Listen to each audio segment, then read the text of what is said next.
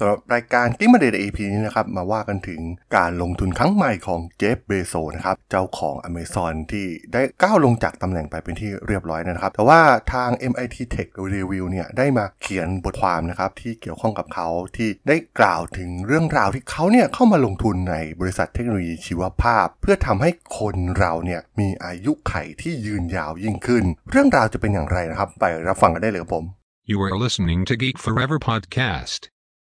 Open your world with technology. This is Geek Monday.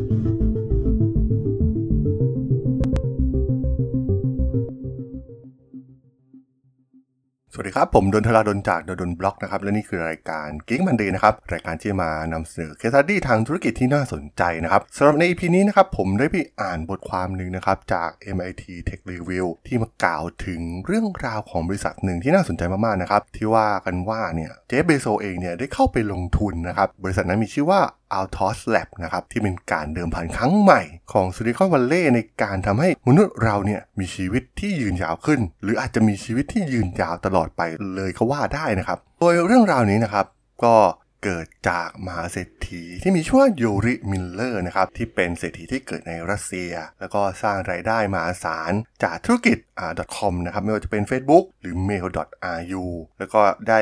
ทำ การบริจาคเงินจำนวนมากมายนะครับให้กับนักวิจัยไม่ว่าจะเป็นนักฟิสิกส์นักชีววิทยา นักคณิตศาสตร์นะครับซึ่งความกระตือรือร้นของมิลเนอร์ในด้านวิทยาศาสตร์เนี่ยกำลังมุ่งหน้าไปสู่ทิศทางใหม่ที่น่าสนใจมากๆนะครับนั่นก็คือการ พยายามทำให้ชีวิตของเรามนุษย์เราเนี่ยยืนยาวขึ้น หรือเป้าหมายสูงสุดเนี่ยอาจจะเป็นชีวิตที่ยืนยาวตลอดไป ซึ่งต้องบอกว่าเป็นเป้าหมายที่น่าสนใจมากๆนะครับ ซึ่งหลังจากมีการประชุมกันนะครับ ได้มีการก่อตั้งบริษัท ที่มีชื่อว่า Altos Lab นะครับโดยใช้เทคโนโลยีทางด้านชีวภาพนะครับ ซึ่งเป็นเทคนิควิธีในการชืบตัวเซลล์ในห้องปฏิบัติการ ที่นักวิทยาศาสตร์บางคนเนี่ยคิดว่า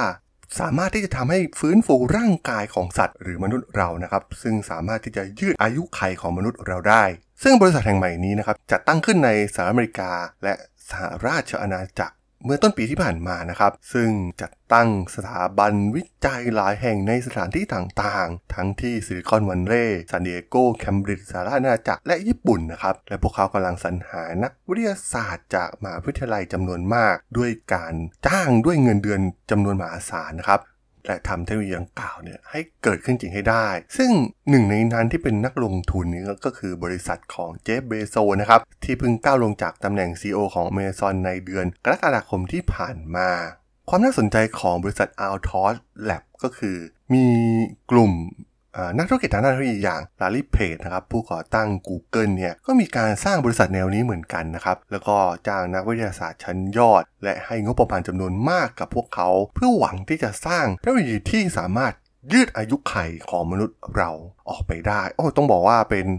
เทคโนโลยีแห่งอนาคตเลยก็ว่าได้นะครับ แล้วก็มันเริ่มที่จะมีเขาโครงแห่งความเป็นจริงมากยิ่งขึ้นนะครับ จากการพัฒนาหลาย ๆ เทคโนโลยีในปัจจุบัน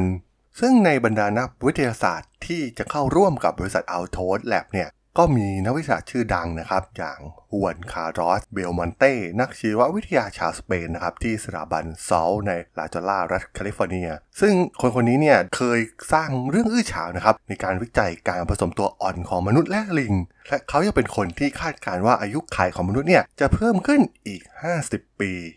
ซึ่งรวมถึงสตีฟฮอร์วาธนะครับศาสตราจารย์แห่ง UCLA ผู้พัฒนานาฬิกาชีวภาพ ซึ่งสามารถวัดอายุของมนุษย์ได้อย่างแม่นยำ รวมถึงชินยะยามานากะนะครับผู้ที่เคยได้รับรางวัลโนเบล โดยการค้นพบครั้งสำคัญของยามานากะก็คือการเติมโปรตีนเพียง 4 ชนิด ซึ่งปัจจุบันเรียกว่าปัจจัยยามานากะนะครับเซลล์สามารถถูกสั่งให้เปลี่ยนกลับเป็นสภาพดั้งเดิมด้วยคุณสมบัติของเซลล์ต้นกำเนิดจากตัวอ่อน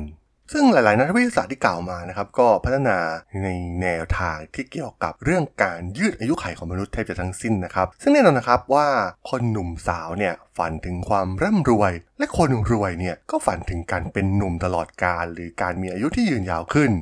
แน่นอนว่าคนอย่างมิลเนอร์อายุ59 ปี และเบโซที่อายุ 57 ปีเนี่ยก็อยากมีอายุที่ยืนยาวขึ้นนะครับ ปัจจุบันเนี่ยเบโซเป็นบุคคลที่ร่ำรวยที่สุดในโลก มีมูลค่าสุทธิราวๆ2แสนล้านดอลลาร์สหรัฐ ส่วนมิลเนอร์อยู่ที่ 4.8 พันล้านดอลลาร์สหรัฐ แม้ตัว Altos Lab เนี่ยยังไม่ได้ประกาศอย่างเป็นทางการนะครับ แต่มันได้ถูกจัดตั้งขึ้นในเดลาแวร์ในปีนี้ แล้วก็มีการเปิดเผยข้อมูลหลักทรัพย์ที่ยื่นในแคลิฟอร์เนียในเดือนมิถุนายนที่ผ่านมา ระบุว่าบริษัทเนี่ยได้ระดมทุนอย่างน้อย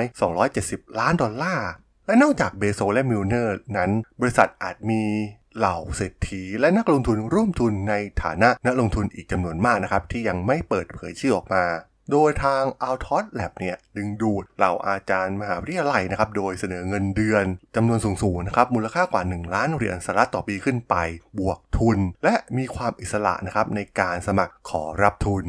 ซึ่งมีข้อมูลว่านักวิจัยคนหนึ่งนะครับที่ได้รับข้อเสนอจากอัลทอสแลบเนี่ยกล่าวว่าบริษัทเนี่ยจะจ่ายเงินให้กับเขาสูงถึง 5-10 เท่าของที่เขาหาได้ในตอนนี้